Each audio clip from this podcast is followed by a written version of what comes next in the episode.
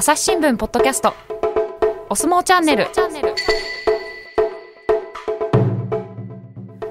皆さんこんにちは。朝日新聞の水野あずさです。今回はお相撲チャンネルということで朝日新聞スポーツ部の相撲班松本龍三郎さんをお招きしました。松本さんよろしくお願いします。よろしくお願いします。よろしくお願いします。今日あの収録の日は5月8日の大相撲5月場所の初日を控えたところなんですけれども今回は3月場所の大阪場所で86年ぶりに新関脇としての優勝を果たした若隆景の裏話を聞いていきたいと思います。松本さんよろしくお願いします。はいよろしくお願いします。はい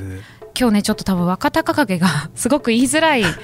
しこ名なので私たち多分何回かね噛むんじゃないかとそうですね。はい思っているので頑張って若隆景発音していきたいなと思うんですけれども、はい、はい、この86年ぶりの新関脇としての優勝ということなんですが3月場所では優勝決定戦で大関経験者の高安を破って12勝3敗ということで優勝を決めたんですけれども若隆景どんな力士なのかということなんですが3月場所若隆景見ていて松本さんどんなところが良かったなと思いますか？あの、まあ、彼のもともとの持ち味である、はい、まあ、押っつけと呼ばれるですね、うんうん、あの下からこう相手の差し手だったり、うん、押したり突いたりする腕をこううまく、えーと、勢い殺すような技があるんですけどももともと持っているその技に加えて、まあ、その技が磨きがかかったのに加えてこうさらに前に出た出る力強さだったり、うん、こう自分から攻めていくような姿勢というのがこれまで以上に見られたかなとあの見ていて思いました。おっつけっていうのはこう体を寄せていくというか持ちなんていうんですかね。なんとこう言語化すればいいのかっていうの難しいんですけど。そうですね、まあ、相撲お好きな方であれば、まあ、すぐ分かるかもしれませんけど、うん、あの例えば相手がこう突っ張ってくるような手を出した時に、うん、その手をこう横からあてがうような形で、はい、こうその威力を削いだりですね、うん、こう上に跳ね上げるような形で相手の攻撃をこう無効化するような、うん、そういう技になってきますね。このね下から攻めるっていうのがこの若隆景の持ち味ということなんですけれども3月場所はまあ3敗ってことなんですがあのまあこうねあの照ノ富士が怪我で途中休場してしまって優勝争い誰になるんだっていうハラハラした展開でしたけどあの、まあ、茨城出身の高安が勝一回単独でねなんか先頭立っていたりして、はい、おやこれはって思ったりしたんですけどなんかあの若隆景も高安も緊張みたいなのはありましたか？あの若隆景に関しては、うん、本当にまあ本人もあの優勝はあまり意識しないというようなことを場所中にも言っていましたけども、はい、本当に一番一番取っていったという印象がありましたね、うん、あの優勝争いをした高安についてはもう大関経験者でもありますしこれまでも優勝争いを何度も経験していますので、うん、えまだあの優勝というのが一度もないんですけども、うん、その辺の意識、えー、自分がこうこれまで成し遂げていない優勝に対する意識というのは高安の方が強かったかなというふうに思いました。あ、ね、りますね。まあ、若隆景は27歳ってことなんですがあの相撲一家なんですよね。はい、はい、あの福島出身ってことなんですけれどもお兄さんに続いて小学生で相撲を始めたということで小さい頃はあの体がそんなに大きくなくて今も体重130キロで身長が181センチとかそれくらいなんですけどこれは角界ではそんなに重量力士ってわけではないんですか？あの130キロという重さはですね、はい、まあ、一般の人からしたらすごく大きいなと思うんですけども、ちょうどあの先日、えー、日本相撲協会の方からあの発表された最新の,、あの幕内力士の体重大体平均でいうと150キロ後半160キロに近いぐらいの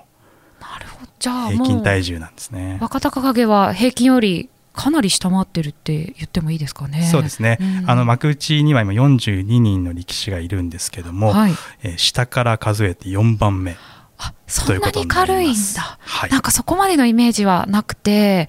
なんかやっぱり小兵っていうと例えば炎鵬とか、まあ、炎鵬2桁な 体重なのですごい軽いんですけど他にもだ誰だ小兵というともうちょっとね照強。照強か。そうですね。ですね、うんうんうん、あとは石浦だったり、うんうん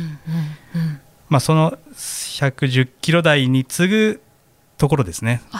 若隆景の大きさは、い、もうだちょっと小兵力士に近い感じですよね。そうですね、まあ、42人いて下から4番目なので、まあ、体重で見るとかなり小さいということになりますね。あそうなんですね、まあ、ちっちゃい頃からねこの体が小さかったっていうことで下からのおつけっていうのを磨いてきたっていうことなんでしょうかね。そうだと思いますね。やっぱりあの子供の頃からあの周りに比べて大きいというふうにな環境で育った力士もいれば、うんうん、あの後になって体が割と大きくなった力士もいると思います。ので若隆景についてはあの小さい頃からあの周りの子よりも小さかったというようなことを話していますし、まあ、それもあってどちらかというとこう下からこう相手を上に見てこう攻めるような相撲っていうのが体に染みついてきたんじゃないかなと思います。そうなんですね。なるほど。この福島出身の若隆景って先ほどねあのお話しましたけれども、あのお兄さんも力士なんですよね。三兄弟ってことなんですけど、それぞれご紹介いただいていいですか？はい、あの本名は、まあ、姓は大波という名前なので大波三兄弟と言われて、はい、各界ではまあ有名なんですけども、はい、一番目のお兄さんが、えー、若隆元。若隆元、はい、現在あの幕下で、えーはい。えー、関取目指してはい、えー、幕下っていうのはね幕内があって重量があって、ね、幕下そこですね。はい。で次男が、えー、今幕内にいる若元春。若元春、はい、で三男が、えー、若隆景になります。なるあの下にあの下のこなんていうんですか？下の子ほど強いっていう感じですね今じゃそうすると。そうですね。あの年齢とは逆にこう出世順がなってますね、はい、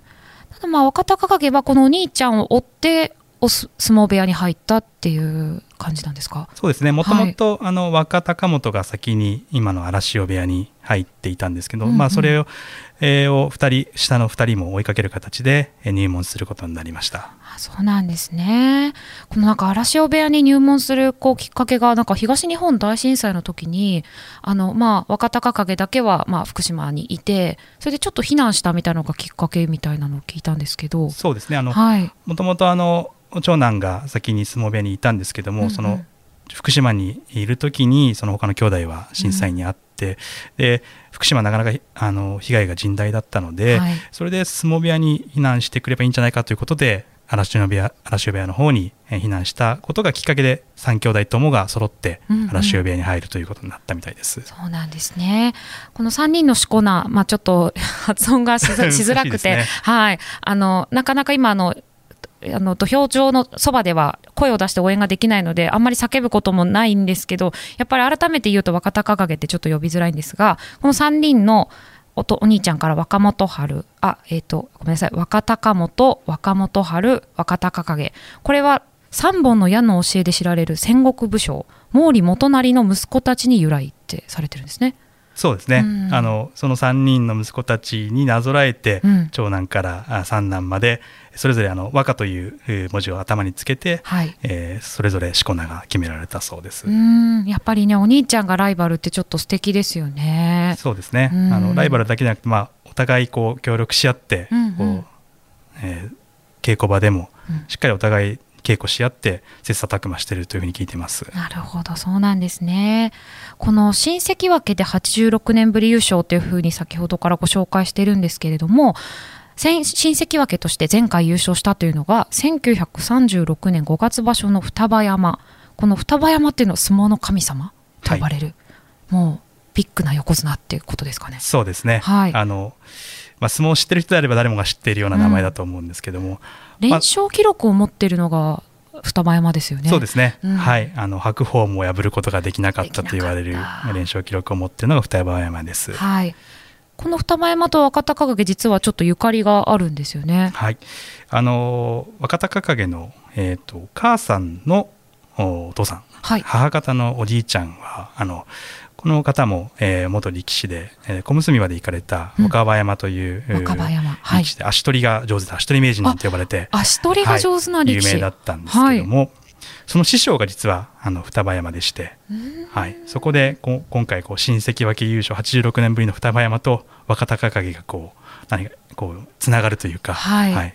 時を超えてつながったような形になりました。本当ですねね、これおじいちゃんも喜んだでしょうねきっとね。そうですね。今もお亡くなりになって、えー、いらっしゃるんですけども若隆景自身もあのおじいちゃんのことはすごく目標というふうな話をしていましたしもともとおじいちゃんは小結場で行っていますから、はい、あのおじいちゃんの番付を超えるということが一つの目標でやってきたというところもあったと思います。本当にそうですね。このおじいちゃんも元力士っていうことなんですけど実はあの若隆大波さんのねご一家は実は福島市でちゃんこ屋さんやってるんですよね。そうです。あの、はい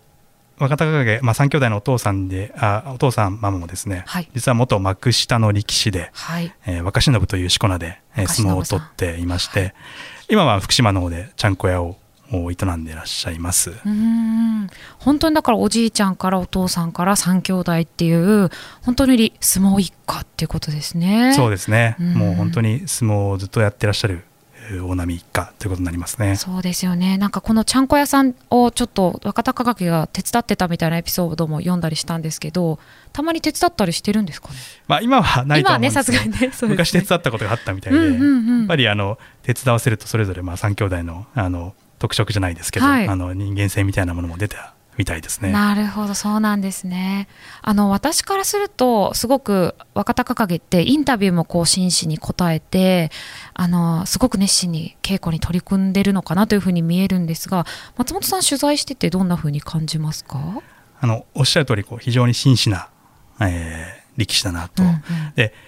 えーインタビュー取材の場ではですねあまりこう多くを語るわけではないんですねあの相撲のことを淡々と語るお相撲さんという印象が強くて、こう面白いことを言ってやろうとかですね、うん。こうファンのためにこうちょっとリップサービスするようなそういう感じの言葉はないんですが、はい。やっぱりこう相撲、まあ、本場所の相撲だったり稽古する姿でこう周りにこう見せる力士なんじゃないかなと、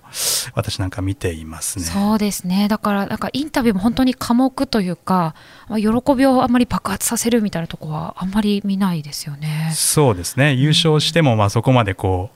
うあんまりこう表立ってこう喜んでいるような姿っていうのは見せない力士ですね。うんそうですよね。またね今後、まあ、この優勝がゴールじゃないのかなという感じもしますけれども、まあ、この優勝、やっぱり地元福島っていうのはすごく喜んだんじゃないですか？そうですね。かなり盛り上がったみたいで、まあ、地元紙なんか号外を出したりとか号外。まあうん。あのもう本当福島を元気づけるような優勝になったんじゃないかなと思いますね。いやそうなんですよね、このね大阪場所のあった3月っていうのは、福島県沖で、ね、震度大きな地震があって、で直前にもねおあの福島って地震もあったりして、そうですね。ね、何度もっていうのは、やっぱり若隆景もこれは心配してたんですかね？あの、まあ、若隆景自身があの東日本大震災も経験しているということもありますけども、うん。あの彼自身はまあそういう地震とかそういったことについてこう、えー報道陣から話を振られてもこう、うん。たくさんを語るわけではないんです、まあ、あくまでもこう相撲で自分は頑張ってこうそれをこう福島の人が見てくれればというようなことを言っているんですけども、うん。まあ私がこう取材してきて3年ほど、まあ、当初に比べてやっぱりこの震災とかやっぱ災害に対しての思いみたいなものはこう強く発信するようになったなというのはなんとなく感じていますね。あの3月この前の春場所の前のお番付発表の会見でもはい。やっぱ3月の場所っていうのはすごく意識するようにななど年々なっているということをみみ自ら自分の口から言うようになってですね。あなかなかこうあそういうことを考えてるんだというのをあまりこう胸の内を語らないえー力士でもあるので、うん。あの本人の中にはいろんな気する思いっていうのがあるんだと思います。なるほどそうなんですね。そうだからあんまりねその思いを口に出さないのできっとそう考えてるのかなと思いながらもうね福島の人は応援してたんだと思うんですけどね。実は私あの父が福島出身で。あそうなんですそうなんですよ。だからあの本当に今回どっちを応援していいんだろうっていう茨城出身の 高安と、ね。はい、福島父の実家のある福島とっていう感じだったんですけど本当にあの福島のあのニュースが本当に若隆景一色っていう感じで私先日も書いてたんですけどあの番付発表の日ちょうど重なったんで本当に若隆景の話があって地元とっても盛り上がってますね。そうですね、うん。それにまああのお父さんが経営されてるちゃんこ屋さんも、はい。これでなんかこう一つこう観光スポットじゃないですけど。そうですよね、はい。うん。あのなんか連日満員だったらしいですよ。そうみたいですね。はい、ねあのあそこのちゃんこ屋さんには、うん。あの私はあの足を運んだことないんですけども、はい。あのおじいさんのあの若葉山の化粧回しが飾ってあるそうで。そうですか、はい、であの次男の若元春は、はい。その化粧回しを見て育って、あはい。いつかあのかっこいい化粧回しで自分も土俵入りしたいんだということで、えっと前の場所で初場所でしたかね、うんうん。あの同じデザインのものをあ特注して、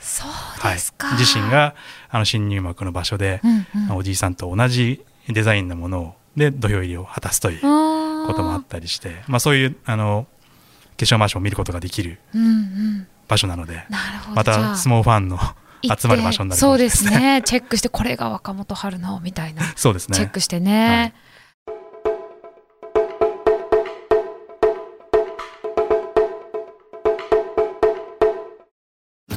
ながら聞きできるポッドキャストって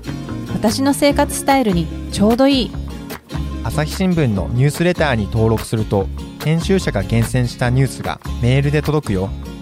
思いがけない話題にも出会えるよねちょっと新しいニュースの読み方。朝日新聞。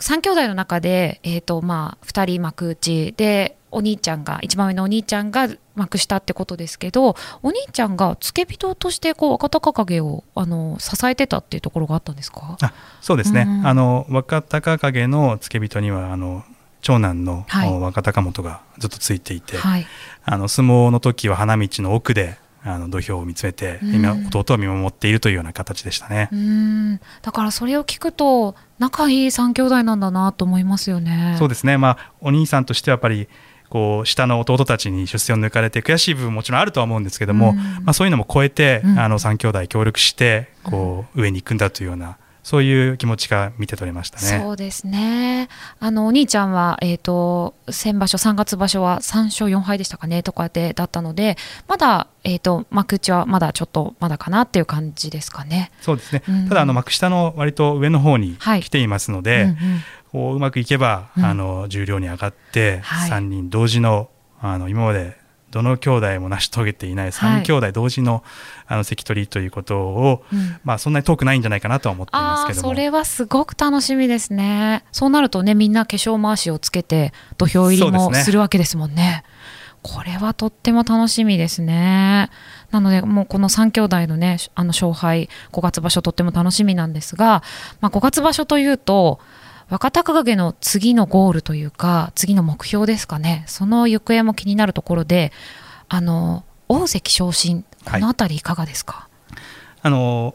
春場所で12勝を挙げて優勝していますので、はい。あのそこが大関昇進に向けての起点にはなると思います。あなるほど。3月場所からカウントしていく。そうですね、はい、なので、まあ、今場所は大関昇進に向けた、まあ、足固めの場所というふうに捉えたらいいと思います。なるほど。なので2桁を勝つということがまあ一番、えー最低限っていうことですか？ですね。うん。であると思います。うんうんうん。このね、大関昇進のためには直近の3場所で33勝が目安っていうことでしそうですね。たかね。三役で。三役で、はい。うんうんうん、なので、まあ、ここはあのー最低でも2桁を2桁を、上げて、うんうん。でまた次の場所で今度は大関取りに挑むというような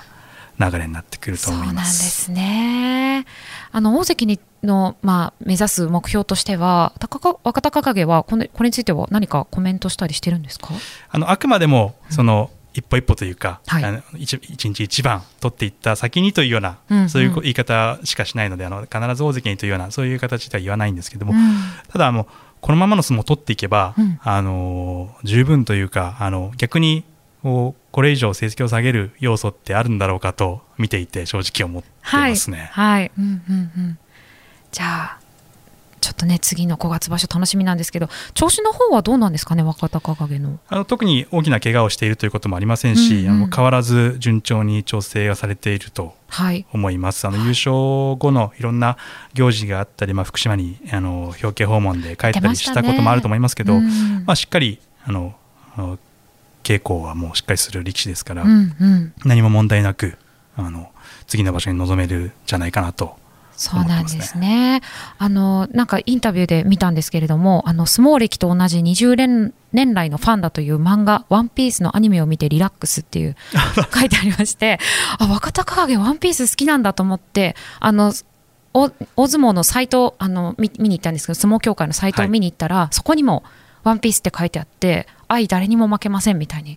書いてあって、えそうだったのっていう意外ですね意外な一面面ですよね。我々にもそういうところはあまり見せてないと思いますけどそうなんですか。い、や、なんかだからど、どのキャラが一番好きなのかなとか、今度ちょっとぜひ聞いてみてください。あそうですね聞く機会があったら、はいちょっとなかなか相撲の時は聞きにくいんですがそうですよね。はい、確かにそうですよね。ぜひちょっとね、その辺も、あの、もっとね、素顔を若隆景が出してくれるのをねね。楽しみにしながらっていうことなんですが、あまあ、3月場所は照ノ富士がまあ怪我でいなかったっていうのも優勝の大きな一因になってるのかなと思うんですけどもあの5月場所の照ノ富士の様子っていうのはいかがですか？あの結局春場所休場ということで、はい、あの彼がその病気や大きな怪我から復帰してこれだけ長く休んだことはなかったと思うんですね。あの一度だけ勝ち越した後に休場したこともありましたけども、はい、これだけ長く休んだことはこれまでになくてであの先日合同取材の機会があった時も、まあ、これは本人も言っていたんですけども、はい、あのリフレッシュできたというようなことを言っていて、うんうん、まあ、ずっとやっぱり復帰後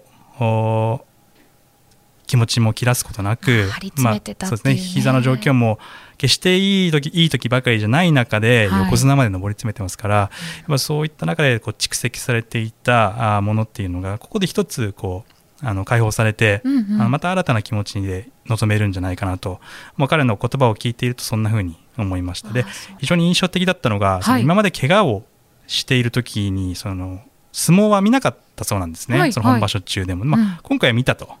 で見ていて楽しかったと言っていましてで改めて相撲の相撲の楽しさその相撲の魅力を感じたというふうに、まあ、横綱本人がそうやって言っていたので、うんうん、こうまた気持ちとしてはまたこう一つこう相撲に向かって前向きに、えー、やっていける一つの要因がこの休みによってできたんじゃないかなと、うんうん、まあ、そういう意味ではあの次の場所とても楽しみだなとどんな相撲を見せてくれるのかなというふうに思ってます。そうですね。そうか。じゃあもう戻ってきて横綱まで駆け上がるまでは本当に気持ちが張り詰めててでまあ相撲どちらかというとちょっとしんどく向き合ってたようなところがちょっと休んだことによってあ相撲楽しいじゃんって思えたってことなんですね。そうですね。また新たなモチベーションというかうフレッシュな気持ちで次のまた場所に迎えるんじゃないかなとこれはとてもまあ大きなことなようにあの聞いてると思いましたね。そうですね。感じますね。いやなんかそうなるとね5月場所は若隆景と照ノ富士の対戦なんかも楽しみになっちゃったり。そうですね、まあ、先場所対戦がなかったというのもあるので、あのファンが一番見たい取り組みかもしれませんねそこは。そうですよね。いや本当に楽しみなんですがあの、まあ、優勝決定戦で若隆景に敗れた高安、はい、であの5月場所はまた前頭筆頭というところまであの番付を戻して戻ってきたということなんですけど高安の調子っていかがですか？あの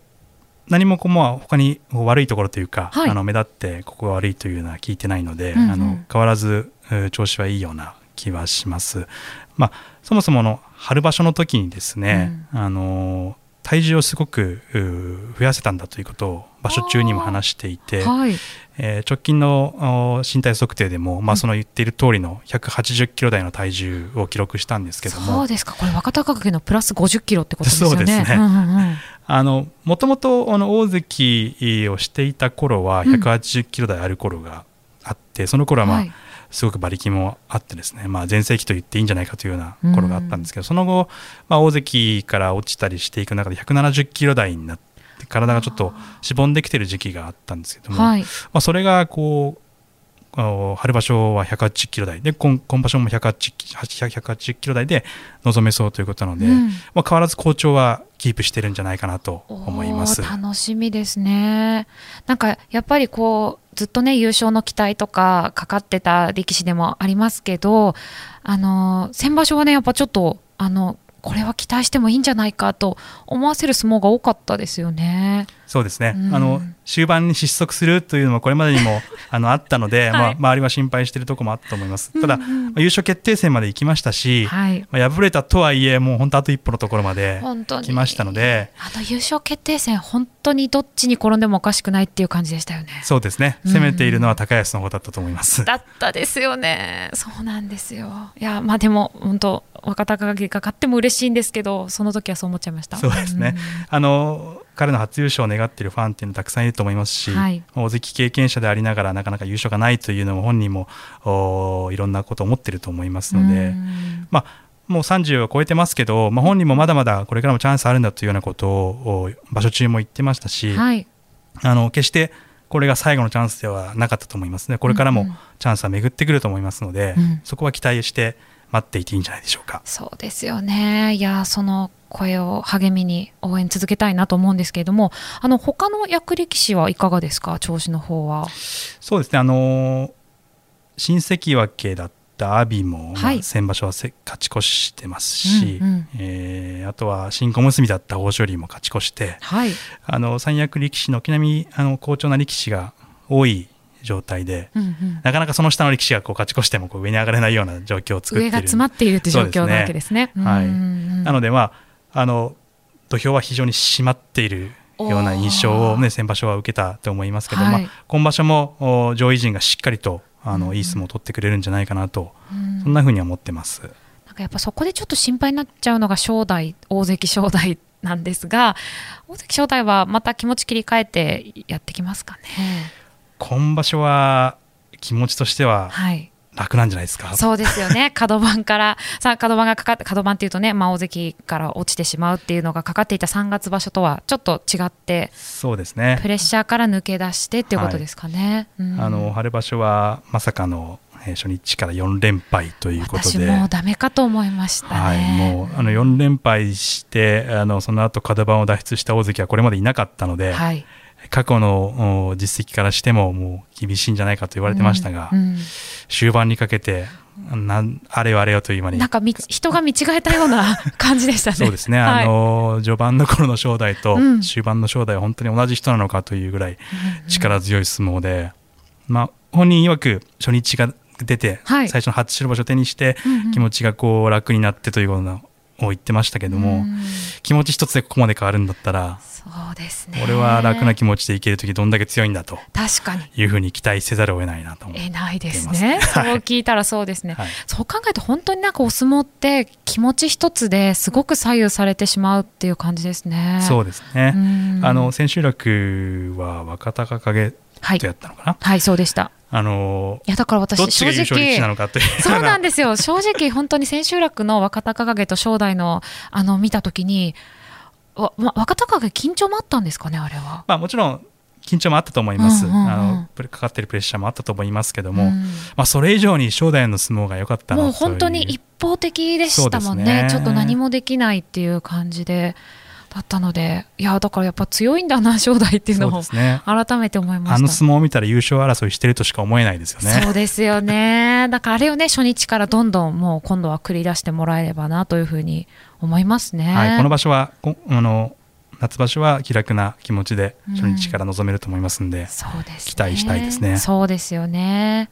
あのだんだんねあの大相撲もあの観客のね入れる人数とか増やしていこうというふうに今考えてるんですよね。そうですね。今場所、夏場所からは末席でもあの4人で座る、はい。まあえーコロナ前のスタイルでうんうん。戻る部分もありますし、ありますよね。チケットはい。買おうとしてびっくりして、あ4人席がそうなんです戻るんだと思って、あれ実は4人を2人で座るの楽だったんですよ。実は。私も取材であの、はい何度か座らせてもらったことありますけど、うんうんちょっとね少ない人数で座るのに慣れてしまっているとそうあのかつてのぎゅうぎゅうなあの 戻れるかなって心配ね心配になります。やっぱ4人だと結構ぎゅうぎゅうなんですよね、あの席。そうん荷物も置けないですしそう、ねもうね、なんで、戻れるかなって、今ちょっと心配ではあるんですけど、はい。いやだからなんか観客もだんだん戻ってきて、多分名古屋はみんな入れるっていう感じになるんですかね。一応今のところそういうふうな話になっていますね、名古屋からはまあコロナ前のような、あうん。かつての姿に戻そうというふうになっていますし、まあ、うんそのうち巡業についても、ああのずっとなかった巡業についても、あの再開されるようなことが言われてますので、うん。まあ、本場所にで力士を見れない方、うんまあ、全国津々浦々いろんなところで巡業これまでありましたけどもありました。またそれで再うん開すれば、あの関取たちのうん姿を見ることができるんじゃないかなと思って私も楽しみにしてます。そうですね。このね、巡業あるとまたちょっと力士が忙しくなりますね。そうですね、うんはい、ただまあ稽古もできますしね。あそうですね、あの違うあの部屋の力士とねあの肌を合わせることもできるのでいやー楽しみではありますが5月場所じもうこの力士に注目したいみたいなのは松本さんありますか？そうですね、あの若隆景の話をしたからというわけではないんですが、はい。実はあの若隆景のお兄さんの若元春、えー先場所も、えー入幕2場所目もか連続で勝ち越しましたけど、はい、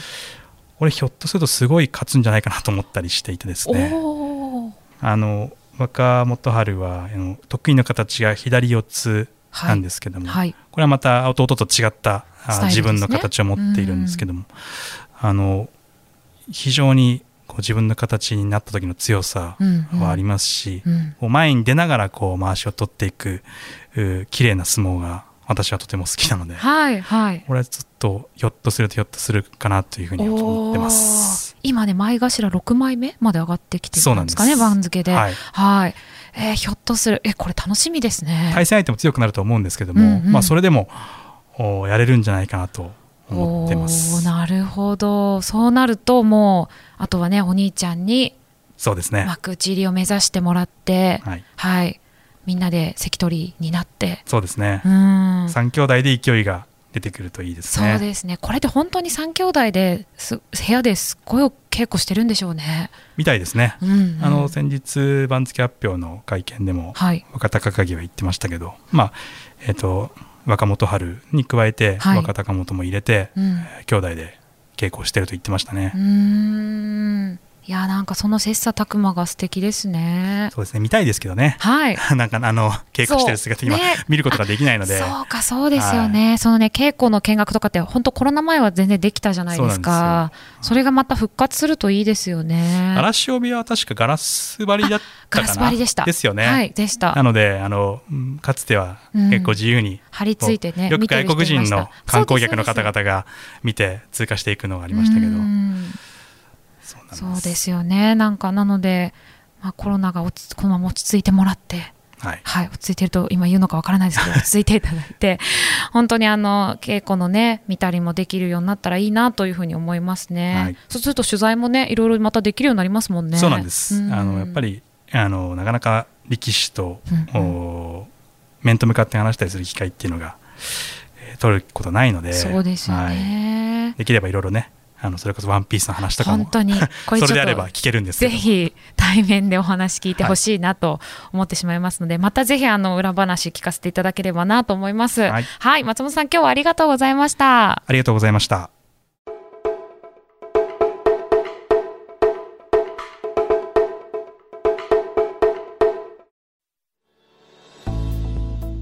はい、5月場所について朝日新聞スポーツ部の相撲班松本さんにお話を聞いてきました。朝日新聞の相撲班ツイッターをやってるということで松本さんぜひご紹介してほしいんですが、これどんな情報をツイッターでは発信してますか？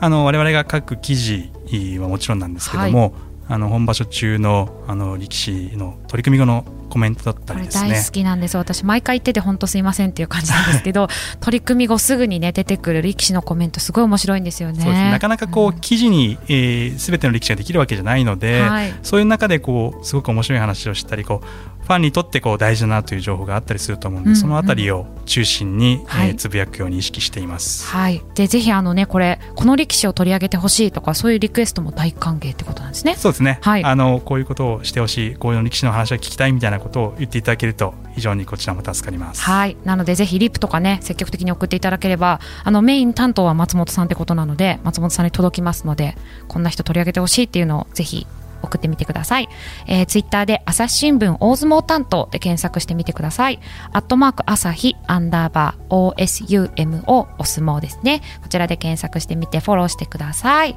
松本さんありがとうございました。ありがとうございました。朝日新聞ポッドキャストお相撲チャンネル朝日新聞の水野あずさがお届けしました。それではまたお会いしましょう。この番組ではリスナーの皆様からのご意見、ご感想を募集しています。概要欄の投稿フォームからぜひお寄せください。ツイッターやメールでも受け付けています。ツイッターでは番組情報を随時紹介しています。アットマーク、朝日ポッドキャスト。朝日新聞ポッドキャストで検索してみてください。